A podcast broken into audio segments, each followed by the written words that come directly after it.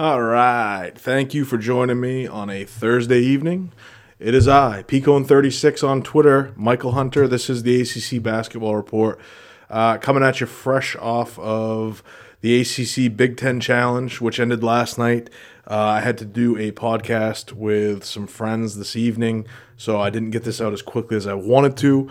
Uh, check me out this week. I'm going to be on ACC Nation uh, with Will Ogen and Jim Quest, uh, podcast I've never actually appeared on before, but uh, with a couple guys that I've interacted with quite a bit on Twitter. Really looking forward to that. Um, next month, I'm going to be on the ACC Weekly podcast with Jeffrey and Matthew.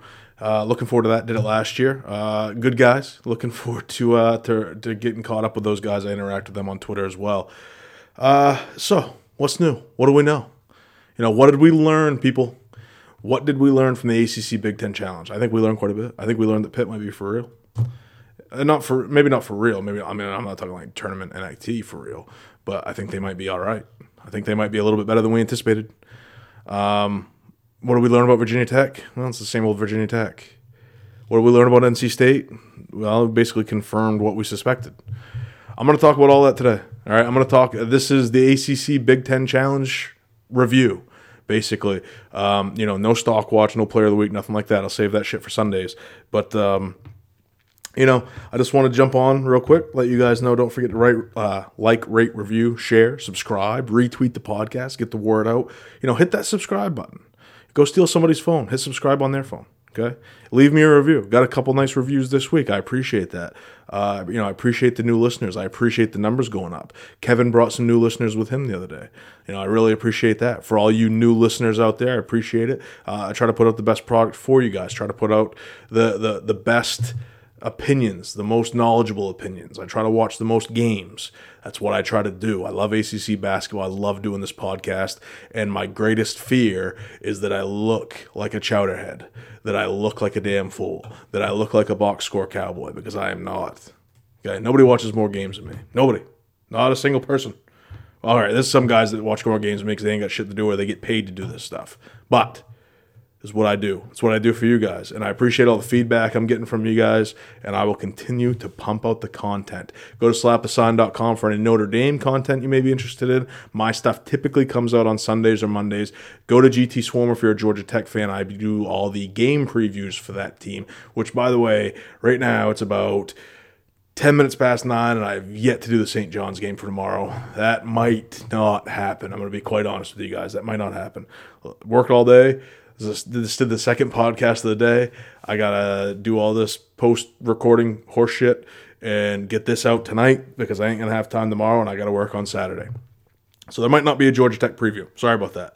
Um, for all you Notre Dame fans, something's going to come on and slap this on on Sunday. I haven't really decided what it is yet. They give me free reign over there, which is really cool of them. I'm going to stop rambling. I thank you for joining me. I am Michael Hunter. This is the ACC Basketball Report.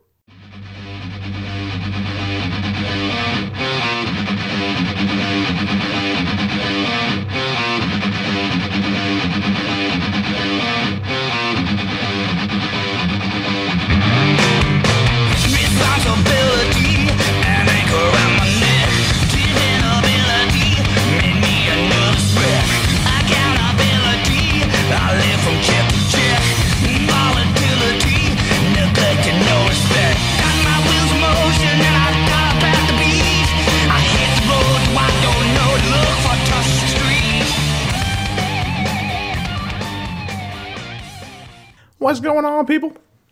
It is me, Michael Hunter. It is a Thursday night. It is about 8 o'clock in the evening.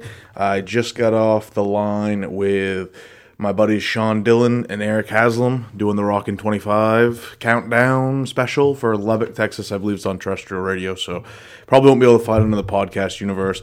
Good time. Sean, Eric, both really good guys, guys I've gotten to know a little bit this year. I'm going to jump right into ACCBR number 45 tonight. We got some stuff to review. I'm going to talk about the ACC Big Ten Challenge. This is the ACC Big Ten Challenge review. Uh, a couple games that happened Sunday night. Florida State loses the Advocare Championship game to Villanova. Not a huge shock to me.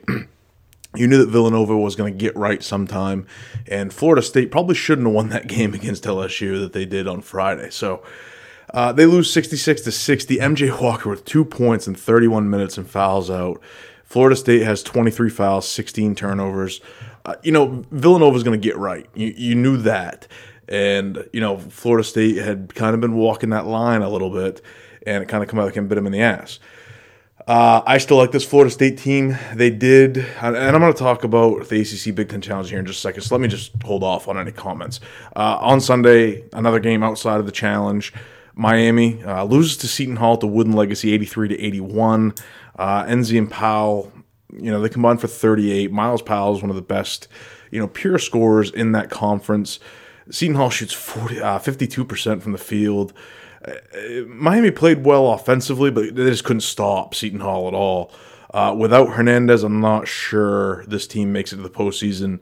Uh, there's too too many good scoring teams in the ACC, and unfortunately, I don't I don't think Dewan Hernandez is coming back.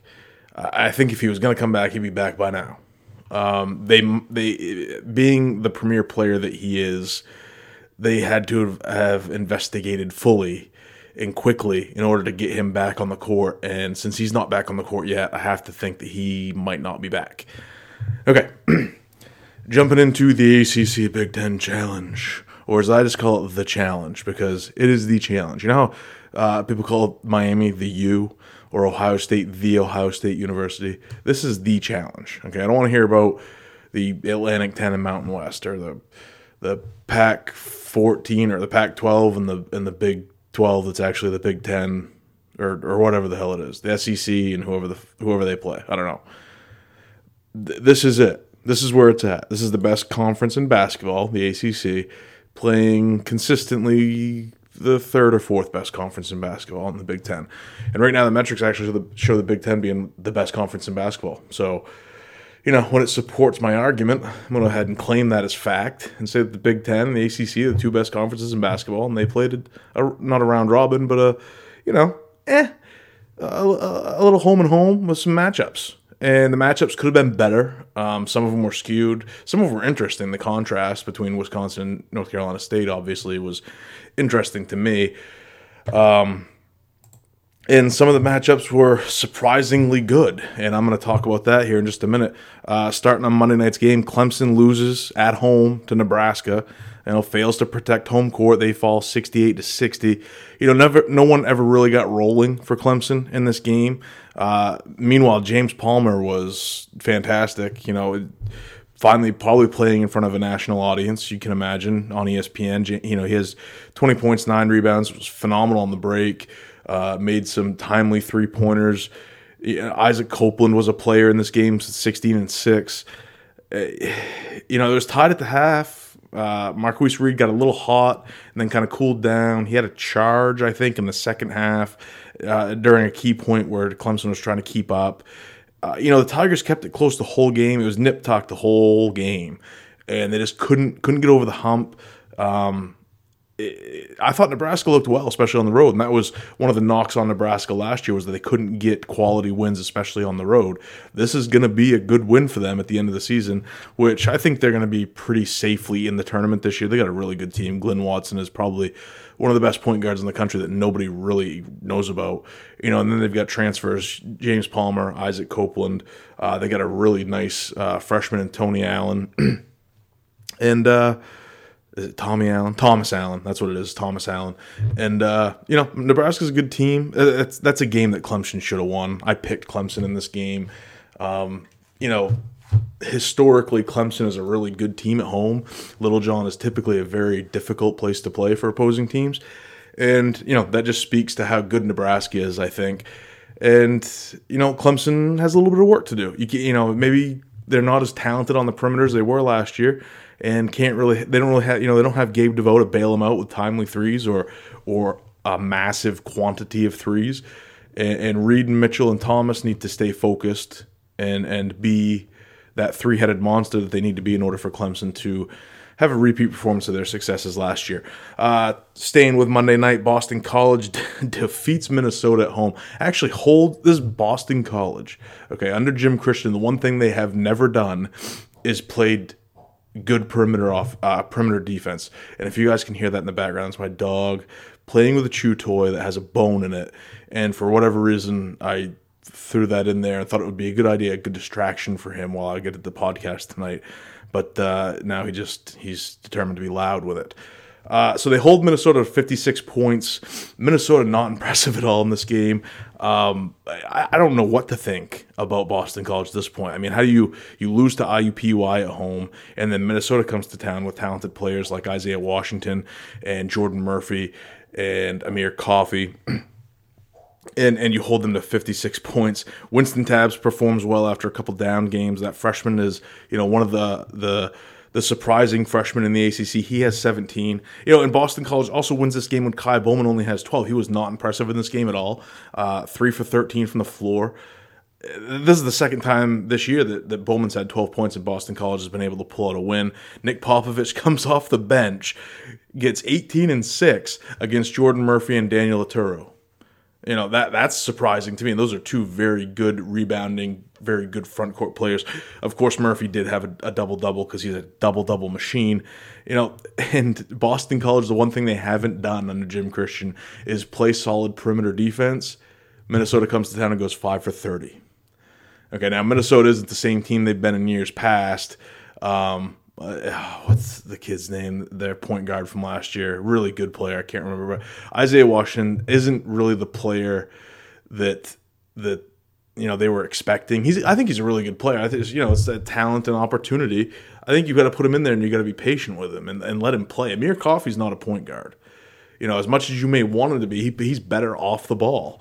And you know, Richard Pitino, I, I don't know. I, I don't know. You know this team should be good. You should score more than 56 against Boston College, regardless of where the game is played. But uh, you know, the things I take away from this is we don't know what we're getting any given night from Boston College, and Wynston Tabbs is really good for a three-star freshman, and I think that speaks to how Jim Christian coaches his guards, especially his his two guards. Is if you can shoot it, he's going to get you good shots, and you know, Tabbs. This could, I think I still think they're an NIT team. Um, I just don't think they have the defense, you know, regardless of the outcome in this game.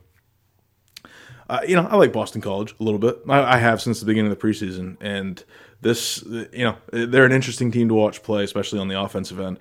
But with performances like this, it's it's just a grab bag. You just never know how Boston College is going to come out. Uh, moving on to Duke, they I, I said before this this challenge, I, I, said on Sunday I would hate to be Indiana in this game. Uh, Duke coming off an emotional roller coaster in Maui, uh, losing that game to Gonzaga. They blow out Indiana by 21. Zion has a Zion type game 25 points, six rebounds, four assists. Romeo Langford looked not good. You know, some projecting him to be a top five, top eight pick in the NBA draft. He did not look like it in this game. Uh, three for 15, just if you didn't know it was Romeo Langford, you would be asking yourself, who's this guy that's hoisting up all these shots and and not getting met with success? And you know, I think this is more of this is the game was more about Duke than it was Indiana. I think Indiana is going to be okay. Um, Romeo Langford's going to be okay, but in this game, it, it's amazing how. and you're seeing it with some other five star freshmen. The difference between the five star freshmen that Duke have and some of the other five star freshmen. Okay, Nassir Little has been playing like 15, 20 minutes a game for, for North Carolina. Um, obviously, he's very good. He's going to be a top five pick in the NBA draft. Uh, Michael DeVoe for Georgia Tech. He's a four star guy, top 50 guy. And when, you know, Romeo Langford in this game, for instance, uh, you look at even even guys from last year, like Jaylen Hands, eh. You know, um, who, who else in conference? Who else in conference? Let's let's think about this for a second.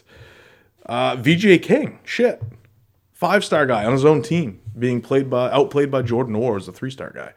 Um, you, you know, you put but you put these guys, these very highly rated recruits, up against guys like Zion and RJ Barrett and Cam Reddish, and it doesn't even look like they're on the same level. You know, it looks like uh, you know Le- LeBron and Donovan Mitchell. You know what I mean? It, it's just really interesting how much better the three Duke freshmen look. Jesus, look than all the other freshmen in the country. It's really amazing to me. Um, you know, Duke keeps winning. RJ Barrett isn't even playing that great. I don't know if people realize this.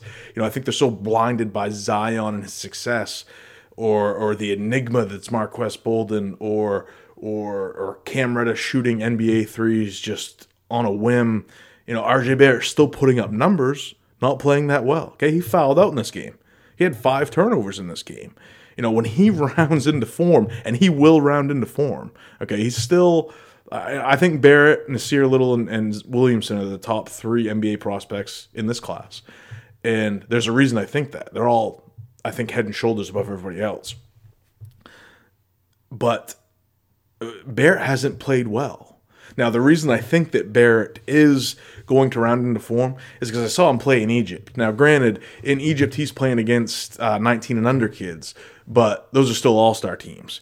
And he was, you know, he's playing on a team with Luka Doncic and the Wigginton kid from Iowa State. Um, I want to say Oshae Brissett was on that Canadian team, but I'm not 100% positive. And I don't even remember Brissett, making a play, which I know some of you people are chuckling right now. Well, he hasn't made a play all year this year either. But, um, you know, I, I don't remember uh, some of the other guys making play. I don't. I remember Wigginton. I remember Doncic. Obviously, I remember Doncic more because of his mother. But you know, Barrett was the best player in that tournament. He was he, head and shoulders above everybody else. And you know, he's not a knockdown shooter. He's not you know, he's not what you want him to be. He's just a really solid basketball player. And eventually he's going to get efficient, I think. You know, he's shooting 62% from the line right now. I expect that number to go up. He's shooting 33% from three. I expect that to creep up around 36, 37%. When Duke gets right, they're going to be even better. And, and I mean, uh, to this point, I don't think Duke has been right. And look how they played Gonzaga. They blew out Kentucky. They just blew out Indiana. They beat a top 10 Auburn team, and they're not right yet. RJ Barrett's not right yet. And you could, you know, Cam Reddish been nicked up a little bit. He's had some tough shooting nights.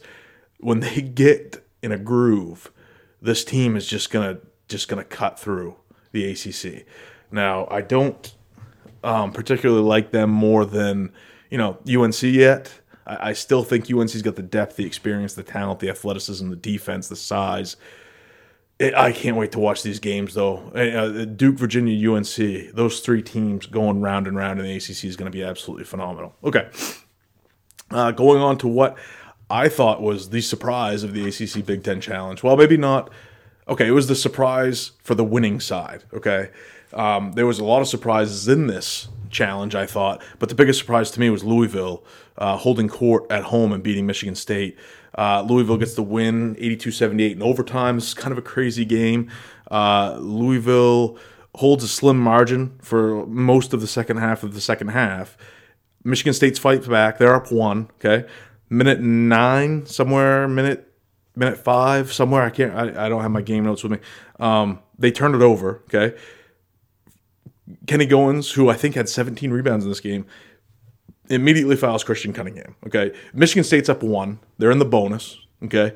Kenny Goins fouls Christian Cunningham, who goes to the line, calmly hits the first one. Okay. Ties it up. Great. You know, Louisville's going to win this game. Christian Cunningham, senior. Okay. Grad transfer. Playing tons of minutes for Louisville right now because Darius Perry's still, I guess, a little bit. I don't know. I don't know why Darius Perry is not playing more than he is right now. But Christian Cunningham is somebody that Chris Mack apparently believes in goes in, misses the second one. They go to overtime. And, you know, basically Louisville wins it in overtime. Ryan McMahon just keeps drilling free throws. Jordan Nwora hits a three. Uh, McMahon ends the game with 24. It was, it was an impressive win for Louisville after they dropped two straight games to Marquette in Tennessee. Uh, you know, Louisville's going through a gauntlet right now as far as teams that they're playing. Nice to see them get this win. You know, I'll, you guys know people who listen to this podcast. I'm not a huge believer in Louisville this year, but things like this aren't exactly an anomaly.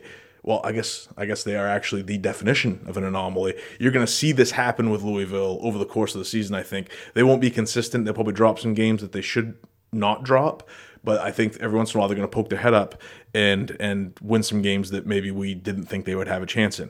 Um, probably this Jesus, this dog is just content and, you know, intentionally demolishing this podcast. It's kind of funny to me, but I don't know if it'll be funny to you, but you guys will get over it, I'm sure. Um, one of the surprising, most surprising results of the, of the challenge was obviously Virginia Tech going up to State College and losing to Penn State.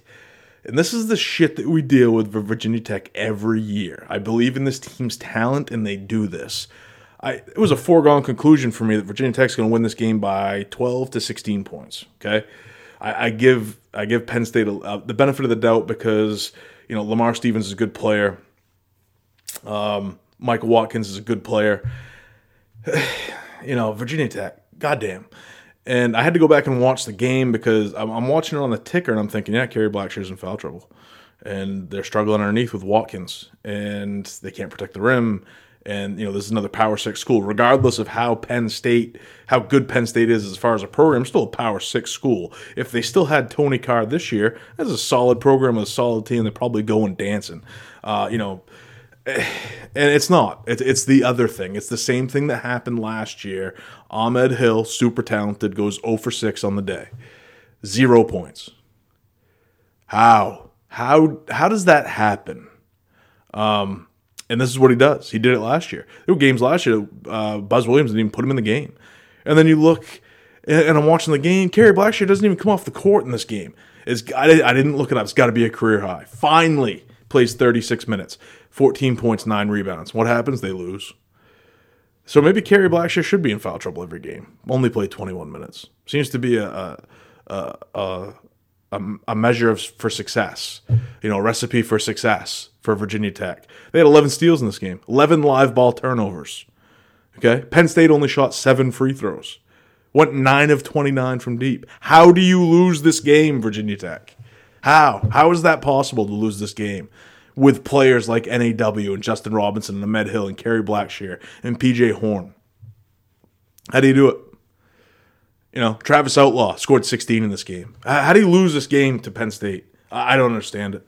Um, you know, the one interesting thing was I was told from someone on Twitter who is plugged into Virginia Tech hoops that he believes that Chris Clark is actually going to be returning this year, which means that the rumors I heard on Twitter about what was uh, allegedly leading to his dismissal or suspension must be not true. You know? And the Twitterverse strikes again. Okay? He also said that Landers Nolley should be on the court soon. Which, hey, you know, for those of you who haven't seen him play, get ready for a treat. I, I my favorite kind of player, six seven that can shoot the ball. I love it. I love the big wings that can shoot the three. I just it's just so much fun to watch him. Um, Virginia Tech, though, you know, they're going to bounce back. They're going to beat the next people by 30. They'll probably beat Duke by 20 at some point and then lose to fucking Pitt. It's. It's just Virginia Tech. At least I know as a Georgia Tech fan what I'm getting when they step out on the floor. Okay, bad offensive basketball. The defense is going to keep it tight, and we're probably going to shoot poorly from the free throw line and lose by a little bit less than the spread. You know, we're going to cover the spread. We're just going to win the game, and we're probably going to shoot poorly, but play solid defense, and we'll hang our hat on that forever. Anyway, uh, speaking of Pitt, they lose to Iowa, which uh, this was one of the games. If you listen to the podcast I did with Kevin Sweeney, uh, this was a, you know when you're when you're making the matchups, you think Iowa's probably not going to be very good because we expected them to be good last year, and they laid an egg. Well, they get everybody back. Okay, what do they do? They perform. The 14th ranked team in the country right now, and they they get Pitt. And you're thinking, okay, Iowa by 20. Okay, Lucas Garza is going to eat up uh, Kene Chukwu or Chukwukwa, or um, I apologize, or and Terrell Brown, and you know, and, and uh, you know, nobody's going to stop Jordan Bohannon. Okay, nobody's going to stop Tyler Cook for God's sakes. And what happens? Iowa only wins by one. I've been telling you guys that Pitt looks good for weeks now. They really do. Um, this team is buying into what Jeff, Jeff Capel's selling. Is this Pitt team a good team? I don't know. Um, I, I, I want to say yes. You know, and it's only because I like watching Xavier Johnson play. Okay, kid had 18 points, four assists, six rebounds, played all 40 minutes in this game, never came off the floor. Did have six turnovers and fouled out in the last minute, but uh, you know he's the best player on a team that took a top 15 Iowa team to the to the mat, you know, to the brink. Pitt almost just beat a ranked opponent on the road the other night. Do you guys realize that? One point. Okay, a couple free throws, difference in this game. Um, this team does not look like the basement team of the ACC right now. Um, that's reserved for Georgia Tech and Wake Forest and possibly Miami, which you know, Miami without Hernandez is is something. I, you know, if they can shoot the three, they're going to get some wins. You know, I think it's going to be Georgia Tech and Wake Forest fighting it out for the basement. But Miami, I, you know, I said it the other day. They they're a good shooting team. I and I think they'll be cover monsters all game, all season. They're going to cover spreads. But uh, you know, in Okay, I'm going to save Miami for when I get to Miami. Okay, I thought I already got past them, but I didn't. Uh, NC State loses to Wisconsin, but covers the spread just like I said they would. If you follow me on Twitter at Peacone36, I they somebody asked me flat out the other day, "What do you think about the Wisconsin NC State game?" I said at plus six and a half or minus six and a half, Wisconsin's going to win, NC State's going to cover. That's what happens. Sometimes I know my shit. Most of the time I'm mush, but uh, I, I, I hit it that time. Wisconsin gets the win 79 75. Ethan Happ, D'Mitrik Trice lead the Badgers. If you haven't watched Wisconsin play, um, it, it's it looks like the Bo Ryan years. Uh, fundamental ball movement, open threes, pounded inside, pounded inside, pounded inside. You've got an All American and Ethan Happ. Um, he didn't play. He, he played well. Uh, he didn't have like five or six turnovers, I think. Uh, but you know, Wolfpack it didn't go quite like I thought it would. I thought Wyatt Walker would get in foul trouble. He did not. He played okay. Derek Funderburk did get in tr- uh, didn't get in foul trouble, but he was kind of a non-factor. Know, Wolfpack were up at the half, but then they forgot how to play defense in the second half. Um, you know, Wisconsin. I don't know what they put up in the second half, but they put up a number, and they were you know just NC State just couldn't stop them. Uh, lack of interior depth, uh, lack of interior threat on both of the ends of the floor is their Achilles. They can't stop Ethan Happ on on the on the defensive end, and on the offensive end, they're not making him work in the post as far as defending a legitimate threat on the block. You know, they're not dumping it into Wyatt Walker on the block. That's just not how that NC State offense runs. You know, it's a perimeter orientated team. So Ethan Happ, you know, I mean, he's he's playing the basket line. He's he's he's playing deny, I guess but he knows that that ball's not going to Wyatt Walker. He can half-ass it on the defensive end, um, and, and, save it for chewing up the interior on the offensive end. Which, looking at the score, yeah, they scored 50 in the second half in this game. Um, yeah, I, uh, it's exactly what I thought would happen. NC State, a team came out, smacked him in the mouth, especially in the second half, and they didn't fold, but they didn't really know what to do. And that's a concern I have for this. I think NC State's going to be better. They're obviously going to be in the dance, I think. But this was a game that I had concern with, especially with the first six games in the season and how cupcake city they were. is absolutely ridiculous. I I never never in my mind for a second thought that Wisconsin was going to lose this game. All right. Uh, Notre Dame beats Illinois 76-74. The game was not that close. Uh, you know, Notre Dame tried to give it away. They're up 12 with 5 to go. Temple Gibbs playing well, DJ Harvey's playing well, and then Illinois just starts going to the line. Start going to the line and start getting layups. And, you know, like I said, Gibbs and Harvey combined for 38. You know, the, the biggest thing here was all of a sudden Notre Dame just couldn't make free throws. You know, I, uh, Illinois is going to the line, going two for two from the line, getting a layup here, hitting a three there in the second half in the last five minutes. Notre Dame goes to the line 39 times, only makes 24 of them. I mean, that's it right there. It should be a 15, 16 point win. Um, you know, Notre Dame, again, DJ Harvey's looking like the player we expected last year. Temple Gibbs is starting to round into form. The freshmen are looking good, especially uh, Prentiss Hubb. And is it, I, you know, I still don't know. I, it looks like it's Lazuski. I've heard it say Lazuski. I've heard you guys send me emails on Twitter saying it's Lazuski, and they keep saying Laszewski. It doesn't look anything like Laszewski. Um, but if that's what it is, I'd love to know because I'd love to get it right. It's a pet peeve of mine to pronounce people's names wrong because, as you guys know, my name has a fucked up spelling, and I think that the way that I spell Michael looks more like Michael than the traditional way to spell Michael, and people call me Michelle and get the other Michael correct all the time. And now I just realize once again that I'm rambling, and I apologize for that. But if you guys know defiantly if it's Lashevsky or Laszewski, I would love to know because I would love to settle that and be done with it and call him by his right name. Notre Dame is quietly six and one. Okay, and not a huge margin of victory on, on the season, but they're not dropping games they shouldn't be losing. You know what I mean? They didn't lose to DePaul. It, it, you know, eh, Okay, the Radford game. Yeah, yeah. Still, Radford was a tournament team last year, right? So, and they're going to be again this year. So, okay, Notre Dame's coming together. Okay, picked them ninth. I told you they've been going dancing. I've stuck with that since the preseason. Notre Dame's going to the dance this year. Just telling you guys. Hey, I mean, who gave you Prentiss Hubb in the preseason? He's a player. I did. Who told you Clyde Trapp was going to be an integral part of Clemson? I did. All right. Sometimes I know things. Who told you about Curtis Haywood the second and his ability to shoot the ball? I did.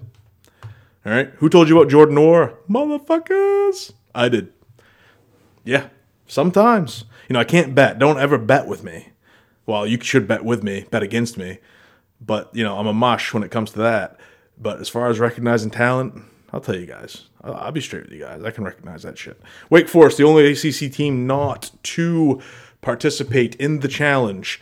Uh, instead, they had a date with Western Carolina. This game's tied with 90 seconds to go. Okay, I'm watching other games. I got the two TVs on upstairs. look at the ticker.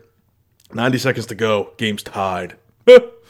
um, you know, so I switch over. Uh, you know, it takes, and, and it's it's another mush moment. Okay, an ACC BR curse moment. I only changed it over because I wanted to see how bad Wake Forest played down the stretch. I wanted to see them lose to the game so I could get on here and just hammer Danny Manning again. And their inability to make adjustments, their inability to install any kind of offense in this on this this team that's just it's got stars all over the place. Okay, Brandon Childress is a star. Jaylen Hoard is a star. Isaiah Mucius is a star. And Nah, they pull it out. They win 71 64. Uh, Hoard and Childress put it away at the line. Childress had 20. Not a great game from Jaylen Hoard. From what I, you know, I saw him drill a couple free throws at the end of the game to go ahead and seal it up, but uh, his stat line wasn't very impressive. Yeah, Wake Forest is just trash. You know, that is what it is. I think I, I think they're the basement team, which is ridiculous because they clearly have more talent than the other two. The, the other two being Pitt and Georgia Tech. But this team's not going to score in Atlanta against that G Tech defense, and they're not. They're just not going to beat Pitt. I mean, Pitt, like I said, they're buying what Jeff Capel's selling. You know, they're smelling what he's stepping in. They're picking up what he's putting down. I can do this shit all day. All right, Xavier Johnson's a player. He's going to D up Brandon Childress. Meanwhile, Wake Forest ain't going to be able to stop him, McGowens, or fucking uh, Jared Wilson-Frame. They ain't going to stop him. They don't play defense. Never have under Danny Manning. Wake Forest is going to finish last in the ACC. Yeah. I, I, I, fully believe that now. You know, in that third tier, that last tier, G Tech, uh, Pitt, and Wake, it was kind of up in the air. Everybody thought something different. I think we know now. G Tech's got some talent, and they can coach a little bit. Pitt's got some talent, and they they play hard. Wake Forest has some talent. They don't play hard. They don't coach. They don't play defense. So, I, it, you know, from what I've seen, Wake Forest is clearly the, the cellar dweller in, in the ACC right now. Uh, speaking of G Tech, they go up to Evanston. They lose to Northwestern. Now they cover the spread in this game. Okay, again, another mush moment from Picone. Okay, they're down 20 at the half. Northwestern is not a good offensive team. They are not a good team, really, period. Uh, you know, Kevin, who was on the podcast last week, is a fan. He picked them like 11th in the Big Ten, which, yeah, yeah, there's more than 11 teams in the Big Ten, which is just fucking stupid. Um, I think the spread was seven and a half. They lose by six. Um, like I said, down 20 at the half. Just, just can't score, can't shoot, can't make layups, can't make free throws, can't play defense. You know, you got two guys gambling on layups that leave the offensive glass wide open. AD Gueye is just he just looks bad. You know, I, I was talking to a buddy of mine who's a G Tech fan last night. Looks selfish, and uh, you know there are some points where I would welcome AD Gueye to be selfish. Um, I think there are times when he needs to be selfish. If he's got a smaller defender on him and he can do, and he's on, you know, the left side block, he can go over his left shoulder with that little baby right-handed hook. That's money. Cool. But if you're on the opposite block the only way that works for him is when he turns into the bucket. Okay, when he turns into the bucket and goes over his left shoulder, cash. It doesn't work when you're on the opposite side. You go over the left shoulder towards the baseline. It, it, it doesn't work for him. It only works when you spin into the bucket for him. And if that's not there, he needs to recognize that and kick it back out. Because you kick it back out, you have shooters out there now. Okay, this is a fifth year redshirt senior. has not progressed outside of that hook shot at all. Still got a bad attitude, still likes to yak at the refs, still can't rebound, still can't defend the rim. You know, eh, another Brian Gregory recruit. Yeah, you know. Um, Moses Wright, I know, they, you know, this kid, he's a good kid plays the game with a lot of love, loves the game, good kid, always got a smile on his face, plays hard. And in order for him to develop, he needs to be on the court. The only problem is he's not a good basketball player right now. His measurables are great, okay? Six eight, handle the ball, super athletic, sometimes can defend the rim, though he doesn't do it very consistently. But he's not a good rebounder. He can't he he can't finish he can't finish. He, you know, he can't shoot it. He shoots like 30% from the line. You know, these little four foot jump shots in the lane, you got to make those, man. You got you got to do something in 16 minutes, putting up goose eggs across the board. Damn, uh, you, you can see the talent, you can see the upside. He's just got to get there. And unfortunately, you know, patience is a virtue that I do not possess. And I've been a I've been a G Tech fan for a long time, and I'm, I'm out of patience. I really am out of patience. I cannot watch bad basketball. I did not watch the second half of this game. Did not interest me at all after watching that first half. What happens? They come storming back. Now they were never going to win, but then they cover. uh, that, people, some people are pissed. I'm not. I don't bet on G Tech. You crazy? You never know what you're going to get. You talk about a grab bag from Ahmed Hill. Shit. G Tech on the road. I don't care who's coaching. Historically, is a terrible, terrible proposition to make a bet on G Tech on the road. Um, again, it's just I, I, I don't know. I don't think I'm going to watch a whole lot of that basketball this year because I, I like being a fan of G Tech. Sometimes I just, I, you know, I don't, I don't want to be a Duke fan. I don't, I don't want to be an Arizona fan. It's too easy. You know what I mean? But at the same time, I just can't stand to watch bad basketball constantly. Mike DeVoe's out there, and he's obviously more talented than everybody else on the team, but he just can't get anything done because he's got nobody around him, except Alvarado. And the biggest thing about Alvarado is he's a pit bull. You know, his biggest asset is his heart. He would rather win than breathe. That's a Josh Pastner quote. And I fully believe it. Unfortunately, it's not real consistent from the outside. Um, the way he plays, he gets dinged up a little bit it's just it's just tough. It's just tough, and it's going to be tough. I think you got to start DeVoe, Haywood, and Alvarado, and just let them go. You got you got to Evan Cole's got to get healthy. You got to sit Moses down, or you got to play Khalid Moore, because I think Khalid Moore is everything that you want Moses Wright to be, and I, I just think he gets the minutes, which is funny because it seemed like Moses Wright played the entire first half yesterday. I looked at the box score this morning when I saw that they only lost by six. Moses Wright only played 60 minutes for the entire game, so he must not have played at all in the second half. So maybe we're starting to head that way. Maybe Khalid Moore is going to start seeing the court a little bit more. All right, enough on my own personal vendetta against the Georgia Tech program.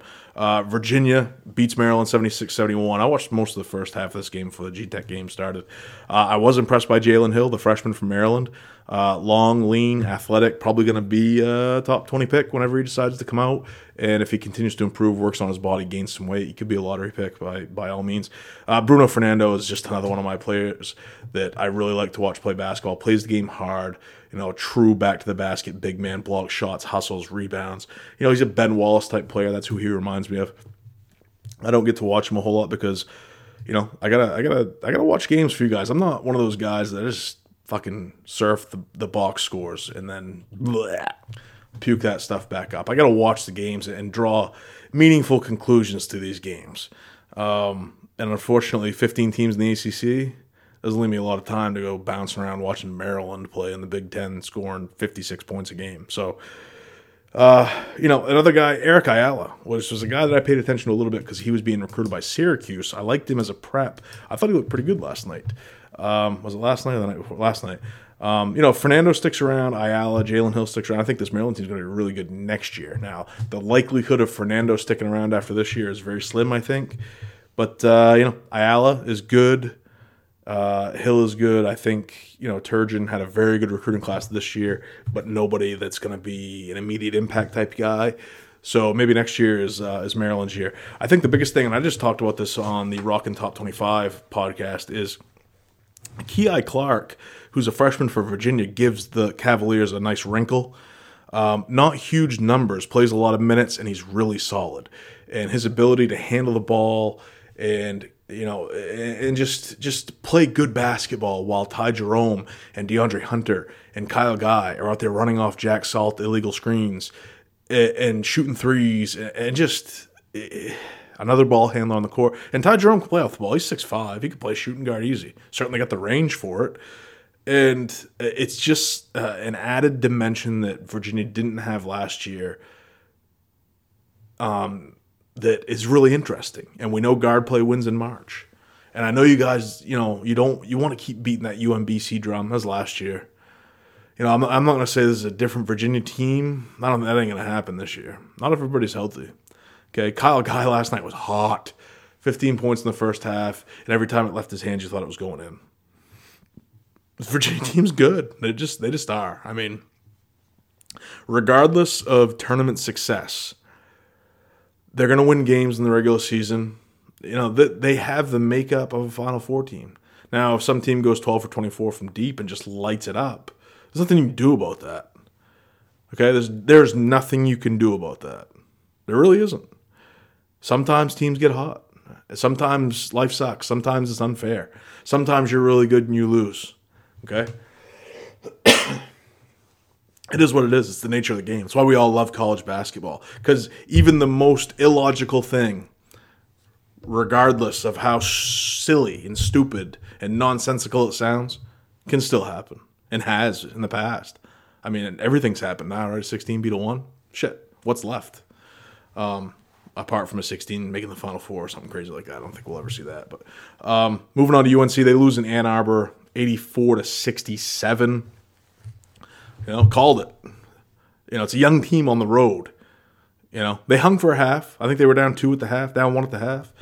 Uh, Coby White, Nassir Little, not great games. Cam Johnson was eventually going to regress to the mean. Okay, he'd been playing too well early in the season. He shoot uh, sixty-two percent from three. Okay, he's not going to maintain that all year. There was a there was a night coming. He's going to go one for five, one for seven from deep. You know, you can't. You just ain't going to do it. You ain't going to maintain that level of excellence all season long. Um, and you knew that eventually UNC, who is, I think, second in KenPom, uh, as far as tempo and offense. How did I? I can't remember what I, what metric I was looking at earlier, but they're right behind Savannah State and right ahead of Florida International. Um, but eventually, you know, Carolina's offense, which Coby White has been fantastic lately. Okay, Nassir Little was really good against UCLA. Um, Cam Johnson's been good all season. Eventually, they were going to regress. Unfortunately, it all happened in the same game, which makes sense because Michigan demolished Villanova. Okay, uh, Michigan is a juggernaut defensively. This Brazdeikis kid is awesome. It, it, you know, and, and Beilein is obviously a great coach. Not to mention that you're taking your freshman and you're going to Ann Arbor. Okay, if this game played in Chapel Hill, it might be a little bit different. Okay, the energy level is different. The the the fans, you know, your own locker room, the the comfort of your home court. It, you know, it matters. Home court matters in college basketball, and it definitely matters when two of your key players are freshmen, three of your key players if you, if you count Leaky Black, and you know, UNC they're, they're playing a hell of a schedule. I don't know if you guys are paying attention here. Okay, you know, UCLA, um, shit, who did they lose to? Just slipped my mind. But, you know, they lost to Michigan. Who did they lose to before UCLA? Texas. You know, Texas, good team in the top 25. Eh, you know, played at Wofford, played at home at Stanford. Stanford isn't very good, but they're power six team. Stanford's got some talent. Uh, Carolina's playing a hell of a schedule. So there's going to be some bumps and bruises. When they go into conference play, they're going to have more losses than Duke. They're going to have more losses than Virginia. You know, they're going to be ha- they're going to have the same losses as like a Virginia Tech. Okay, that's entirely possible for Virginia Tech to have like three losses and Carolina to have like three losses going into ACC play. You would be a fool to think that UNC is down on that next level with Virginia Tech. At, North Carolina would beat Virginia Tech by 20 right now. Who Luke Maye would have Kerry Blackshear Jr. in foul trouble before they even threw the tip. You know, Buzz Williams didn't put him in the game. Kerry, just come here, sit down. He looked at the bookkeeper, said, "Give him two. We'll play him in the second half." just it's it's completely different. Okay, UNC is gonna is probably gonna have more losses than Duke and Virginia going into conference play, but you would be a fool to think that they are not on that same level. These two guys, Coby White, the three guys, uh, Leaky Black, Coby White, Nassir Little. When you get into January, you ain't freshman anymore. Okay, after you play as many minutes as they're gonna play, it's gonna click for them. You know, on like a light bulb, and they're gonna start rolling and it's going to happen. I'm telling you, when those three teams play, Virginia, Duke, Carolina, oh, I, I can't wait to watch those games. I can't wait, especially when Duke goes to Chapel Hill. I think that'll be a better game than than UNC going to Durham. Um, I, I you know, and I actually I don't have the schedule in front of me. I think it only happens once this year. No, it happens twice every year. They got it. ESPN would never allow that. Anyway, but Duke at Chapel Hill is going to be interesting this year. Uh, moving on to Florida State.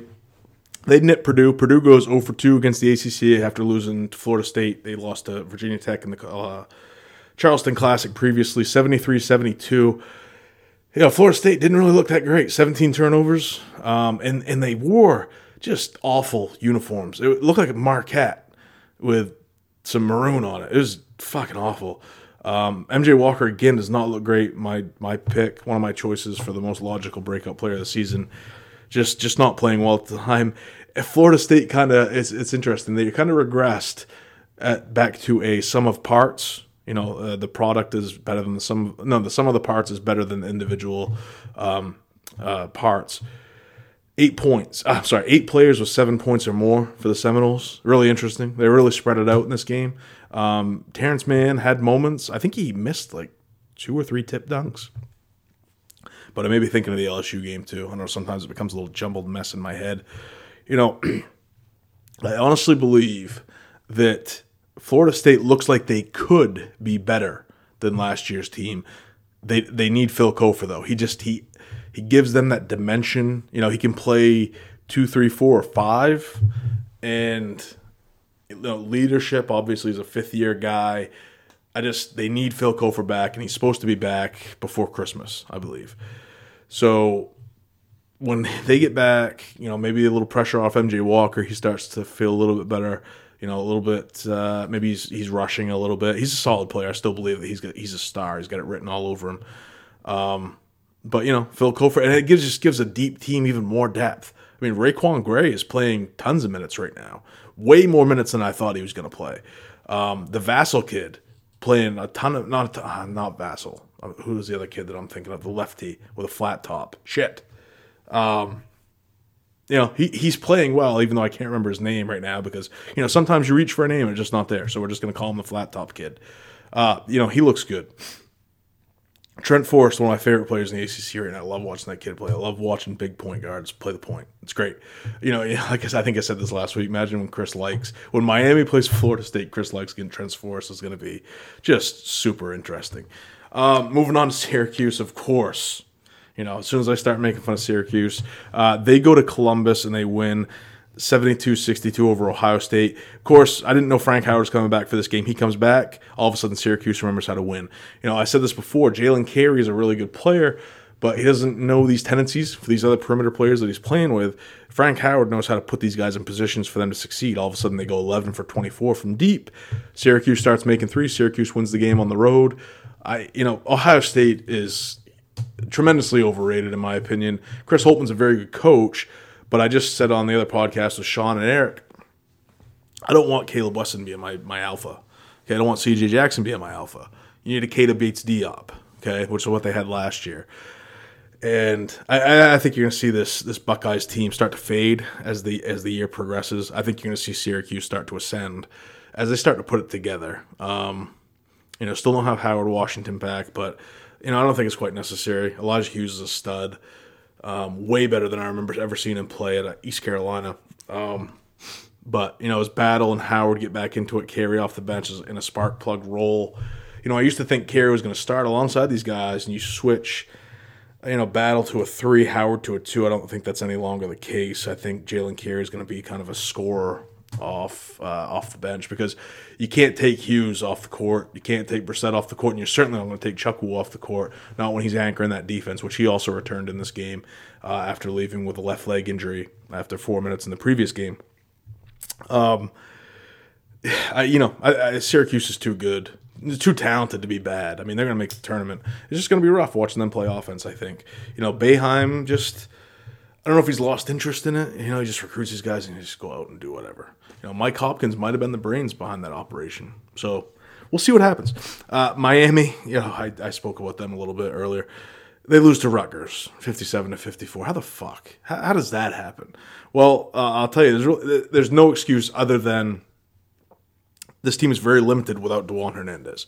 You know, uh, Izundu's a nice player, but he's a backup center in the ACC. All right, now we're playing Power Six competition. You know, just limited. And if if Miami can't get hot from deep, they're in trouble. Um, you know, plus the size of Geo Baker, which this is my first time watching Geo Baker play. Who's a he's a big guard for Rutgers. He was impressive. Um, you know, Lykes had trouble, which is why I just brought up the Trent Forrest uh, Florida State matchup It'd be interesting to see if Lykes makes the adjustment and has a good game against Florida State when they play, uh, when he has to face off against uh, against a player like Trent Forrest. I don't really have a whole lot to say about this game other than Miami looked really bad, and after losing to Seton Hall, game which they scored 81, and then they drop this game and they score 54, and they only they hold the other team to 57 and they still lose. Uh, I think I got a little too high, a little too early on Miami and their ability to shoot the three. You know, Anthony Lawrence has been inconsistent his entire career. Chris Lykes is a little bit undersized. Zach Johnson a little bit undersized. Uh, you know, the Hernandez uh, suspension, which I don't think is going to be resolved anytime soon. It's uh, you know, it's too bad because you, you know you got a player like Johnson, you got a player like Lykes, you got you know a supporting uh, three point option in Vasiljevic if you just had Dewan Hernandez, I think you're dancing. And I didn't think that before the season, but I think if you have Hernandez in the middle of this lineup, I think you're going to the dance. So, you know, if he comes back, great. If he doesn't, I think it's going to be a long season in Coral Gables. All right, so how did we do? How did we do? And I, and I wouldn't bring this up if I didn't win. You guys know that, right? We just blow right through this and I'd end the podcast. But as far as picks go, I go eight and six. Kevin went six and eight. Whoop that ass. That's just experience, Kevin. It's experience. Um, the challenge on the challenge, you know, they, they tied the ACC and the Big Ten tied seven games apiece, so no real winner this year. But the ACC didn't lose, so we continue to be the best conference in the nation. Uh, home teams in the challenge will go ten and four. Average margin of victory is only six and a half points, which is crazy. I mean, that tells you how good some of the games were. I think Duke had the biggest margin of victory with 21. I think we had four games, one, two, three, three games that were one point uh, two games that were two, one game that was three, and two games that were four. Um, and then another one at five. So one, two, three, four, five, six, seven, eight, nine of the games, nine of the 14 games that were five points or less. This is crazy.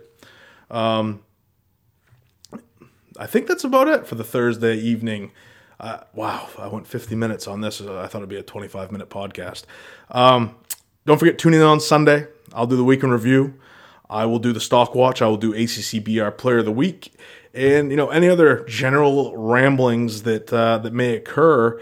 Uh, you know, don't forget like, rate, review, subscribe, retweet the podcast, get the word out, make this the destination for all ACC basketball related news. I thank you guys for listening. I am Michael Hunter. This has been the ACC Basketball Report. Later.